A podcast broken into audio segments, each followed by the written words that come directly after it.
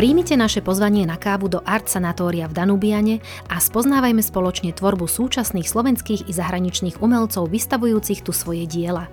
V rozhovoroch s nimi nazrieme na svet ich očami. Volám sa Tatiana Poliaková a spolu so sprievodkyňou a kurátorkou do ucha Michailou Šimonovou vás vítame pri počúvaní ďalšej epizódy Art Story. Podcast vznikol v spolupráci s Múzeom Danubiana. Mária Švarbová je jednou z najžiadanejších slovenských fotografiek na Slovensku i v zahraničí. Fotografiu z jej ikonického cyklu Plavárne má mnoho z nás na bankomatovej karte. Jej tvorba nás okrem plavární a bazénov pozýva aj do sveta nostalgie. Výstavu Márie Švarbovej si v múzeu Danubiana môžete pozrieť do 4. júna 2023.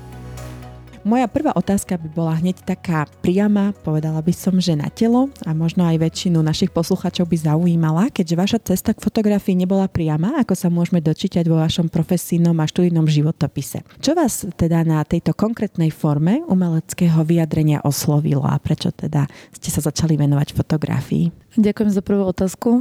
Tak uh, už som uh, veľakrát spomínala, že začala som fotografovať v podstate takou náhodou, lebo sestra mi darovala zrkadlovku, keď som študovala archeológiu. Ale ja som vždy od malička chcela byť pôvodne uh, malierka ale myslím si, že na strednej škole užitková výtvarnica Jozefa Vidru som sa nejak tak seba reflexívne aj zhodnotila, že som si myslela, že boli odo mňa lepší uh, moji spolužiaci a tak ďalej v tejto, v tejto malbe. Ale dostala som aj okrem toho takú umeleckú krízu, nie, to je to seba reflexia, ale takú nejakú umeleckú krízu, že nechcela som už vôbec sa venovať nejakým kreatívnym činnostiam ani nič iné, lebo fakt od škôlky som kreslila, malovala a tak ďalej, ale dostala som túto krízu, tak som išla študovať archeológiu, no ale študovala som 3 roky a našiel si ma foťák a zistila som, že ma to extrémne baví. Nečakala som od toho samozrejme nič, len ma to bavilo a musím povedať, že som sa ako keby zamilovala do tej fotografii. Ja to porovnávam ako keby za, zamilovanosť s nejakým človekom, že to bolo naozaj také, ten adrenalín, také tie motyliky a tak a ja som úplne našla svoju, svoju cestu a bolo to pre mňa, že nič iné neexistovalo, len, len fotografovanie. Tak to je úžasné, povedala by som, že taká love story moderná. akurát tentokrát teda medzi vami a vašou vášňou pre fotografovanie a vďaka práve tejto aj náhode a vďaka vašej sestre by sme mohli povedať a jednej zrkadlovke môžeme teraz obdivovať vaše diela nie len v múzeu, konkrétne je teraz výstava v Danubiane, ale zároveň ich môžeme teda vidieť aj inde, či už v online priestore, ale aj offline priestore. Minimálne teda ja môžem za seba povedať, že veľakrát som videla práve karty s vašim motivom, ale ale samozrejme je toho aj o mnoho viac. A teda ja by som nadviazala aj tou ďalšou otázkou, a keďže ste spolupracovala skutočne so významnými svetovými značkami, ktoré pozná takmer každý z nás. A ako teda vnímate spoluprácu, prípadne hranicu medzi umením a komerciou? Aký je váš názor a ako to možno vy vnímate z toho pohľadu, že ste aj umelkyňa, ale zároveň teda ste veľmi úspešná aj v tejto viac by som povedala umel, umelecko-biznisovej sfére? Tak e, samozrejme, že môžem povedať len za seba, ako to vnímam, lebo väčšinou moja tvorba je sústredená na moje projekty, ktoré vystavujem a moje ako keby idei a ja som aj sama sebe taký akože umelecký režisér, art director ale sem tam zoberiem nejakú zaujímavú ponuku komerčného charakteru, keď sa jedná o nič fajn. Tá hranica, čo ste sa pýtali, tak um, tam je ten pre mňa ten kľúč toho, že kedy to zobrať a kedy nie je, že napríklad Apple mi absolútne dal voľnú ruku, on mi len poslal z mojich fotografií ako keby taký nejaký moodboard, uh, že Mária, toto sa nám páči, keby si išla touto cestou. A som bola aj veľmi rada, lebo um, väčšinou ten svet ma pozná zo série Swimming Pools. Takže som bola veľmi rada, že oni si vybrali ako keby z tej mojej tvorby niečo iné, hej, že také tie, kde môžeme vidieť viac ten o, socic design a také niečo viac sterilné a trošku také, ako by som mohla povedať, choré, hej, že, že v tých scénach. Takže toto si vybrali a mňa, mňa to je trošku o, príjemne prekvapilo, že, že super, že konečne kto nejde len po swimming pools.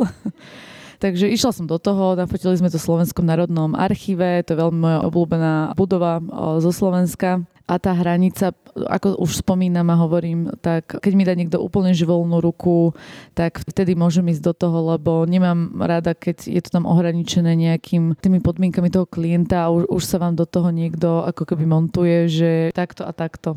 Dobre, že ste spomenula práve aj to čarovné slovičko socializmus, pretože práve tá séria s um, bazénmi, ako ste hovorila, je taká asi najznámejšia, respektíve by som povedala, že je to také poster séria, áno, ktorou ste skutočne charakteristická a povedala by som, že aj nezameniteľná, lebo nemôže každý odfotiť práve to, čo sa deje pri týchto bazénoch takéhoto uhla pohľadu. A mňa by práve zaujímala táto estetika spájaná s obdobím socializmu. Prečo je vám blízko blízky práve tento motív, alebo čo vás na tom tak e, fascinuje a zaujíma?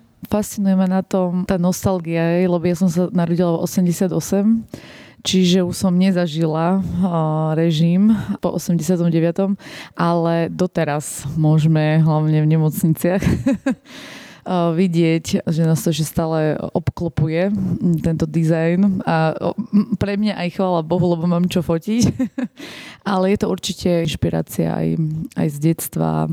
Nemám veľmi rada to obdobie, keď moji rodičia ako keby boli v tomto mojom veku teraz. A ja som bola úplne malá. Takže ja to mám fakt veľmi rada. Ja sa možno takto vyrovnávam nejako aj s takouto pominuteľnosťou, že ako ten čas ide a prenášam rôzne také tie spomienky alebo tú atmosféru. Niekedy aj reálne spomienky, že mesiarstvo, ak som nafotila sériu, tak to je od nás oslepčian. Sme si dotvorili so scenografmi scénu už my, ale je to tá reálna mesiarň, čo tam bola, keď som chodila s rodičmi ako malá. Takže asi takto by som to nejako zhrnula, že sú tam t- tie spomienky z toho, z toho detstva. A samozrejme páči sa mi to aj z hľadiska estetiky, pretože ja tam vidím také niečo ako sci-fi, niečo také, že mám rada v tej fotografii keď môžem nedefinovať ten čas tej fotografii, že je to také timeless, že nevieme povedať, že či to je minulosť, budúcnosť a je to nadčasové. Pekne ste pomenovali práve aj tú nadčasovosť, možno aj preto to zaujíma nielen e, tú staršiu generáciu, možno ktorá by si povedala, že áno, tak toto bolo z našich mladých čias,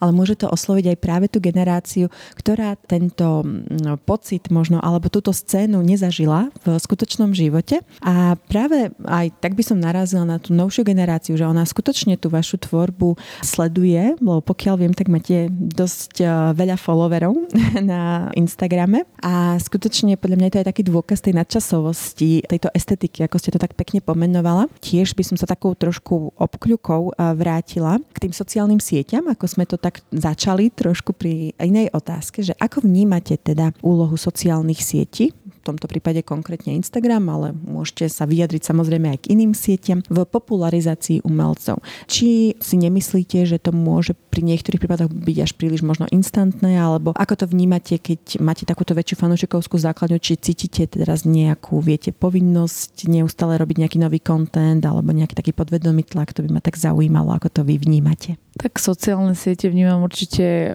pozitívne a aj celú tú online prezentáciu, pretože teraz je oveľa ľahšie podľa mňa sa presadiť zahraničí kvôli tomu, že aj tie galerie, kurátori a skauti rôzne hľadajú umenie, nie len umelec hľadá, kde by mohol možno vystaviť alebo niečo také, ale cez tie sociálne siete si myslím, že to ide rýchlejšie, ešte keď máte veľa followerov, tak dostanete sa rýchlejšie do povedomia niekoho, že viacej sa to šíri.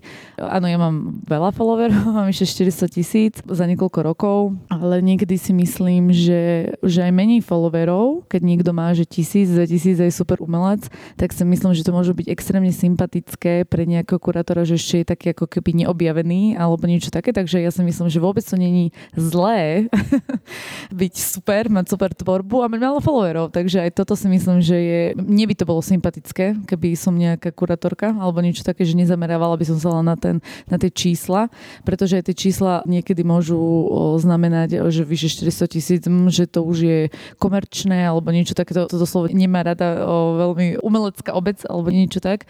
Ja sa k tomu nebudem nejako akože teraz vyjadrovať, či komerčné, nekomerčné a tak ďalej, že keď sa niečomu darí, tak to môže byť stále super. Ale čo som tam ešte chcela povedať je, že netreba tie čísla sociálne siete nejako prežívať, že rátať každý like.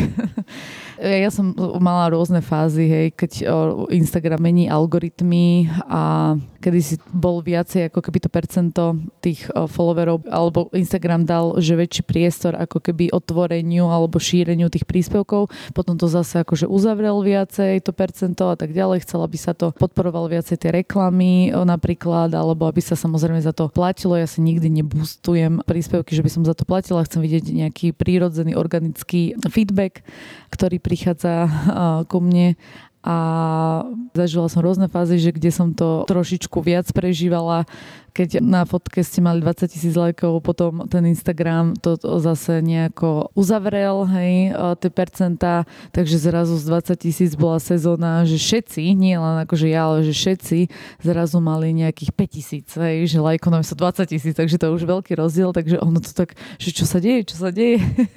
no, netreba to hlavne prežívať a asi treba dať do všetko takú nejakú ľahkosť. To bolo veľmi pekne zhrnuté, by som povedala tak až analyticky.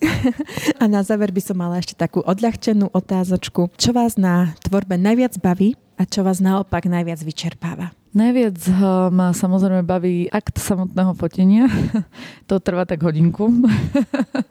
ja som veľmi rýchly fotograf, taký, že, že viem, čo chcem, idem, idem si to zobrať doslova za tú hodinu a nemám rada predlžovanie, keď ma to baví, tak nemám rada ako keby, že keď sa niečo vlečie. Samozrejme, že niekedy to netrvá hodinu, ale trvá to dlhšie, ale mám rada taký ten flow, keď eh, som v tom prítomnom okamihu a to je hlavne pri tom fotení, a človek je fakt e, tu a teraz a neháva tam aj takú náhodu trošku, o, samozrejme, lebo viem, čo idem odfotiť, ale samozrejme musím si tam nehať ako keby aj takú náhodu, že niekedy to, čo som nechcela ísť nafotiť a nafotila som, čo ma napadlo práve tam, vtedy, tak je koľkokrát ešte úspešnejšie ako to, čo som chcela ísť, čo som mala naplánované. Takže toto milujem, to je to tá kreatívna činnosť, že človek tvorí presne ten daný okamih, ale naplánujem si, čo idem fotiť a to je taká ako keby poistka. Vlastne to je ten dôvod, prečo tam idem, ale niekedy vzniknú úplne nejaké iné veci, to mám na tom asi veľmi rada. A čo neznášam, nemám rada úplne komunikácie a takéto dohadovanie a tak. A akože ono to je krásne, ten proces, to chystanie a, a všetko a aj ten tlak. Nakoniec aj toto, keď sme chystali Danú jednu, tak posledný týždeň už bol taký fakt vyhajpovaný, že mala som tú kurátorku o niekoľko dní, čiže aj jej som sa venovala samozrejme. Inštalovalo sa štítky na fotky, boli sa rýchlo ešte, ešte posledný deň, že boli tam naozaj také tlaky, že už som tak chcela, aby bol pondelok, že budem vysávať doma a že ak prišiel ten pondelok, tak mi to tak chýbalo, že, že som bola v takom švungu strašnom, že a takom tlakom mal som nejaké historické záchvaty, však mamina mi tam mali dýchaj raz, 2, 3, 4, 5 ale teraz mi to chýba zrazu. Lebo človek fakt nemal na ničím iným čas rozmýšľať, len fakt bola taká tá priorita, že aby sa to tu piatok otvorilo. Myslím si, že to skutočne stálo aj za tieto nervy, lebo skutočne je to veľmi krásna výstava a my týmto všetkých našich poslucháčov pozývame na túto výstavu. Ak by ste si náš podcast vypočuli potom, ako sa výstava skončila, tak určite či už chodite na Instagram, alebo teda si pozrite tvorbu a Márie Švarbovej, ktorá je skutočne unikátna a úžasná a veľmi vám ju odporúčame. Ďakujeme ešte raz veľmi pekne za rozhovor a prajeme veľa úspešných kreatívnych chvíľ a budeme sa tešiť na ďalšie cykly, či už s prínosou nostalgie, alebo aj možno s niečím novým. Ďakujeme veľmi pekne. Ďakujem aj ja veľmi pekne za príjemný rozhovor a samozrejme všetkých pozývam do Danubiany a výstave do 4.6.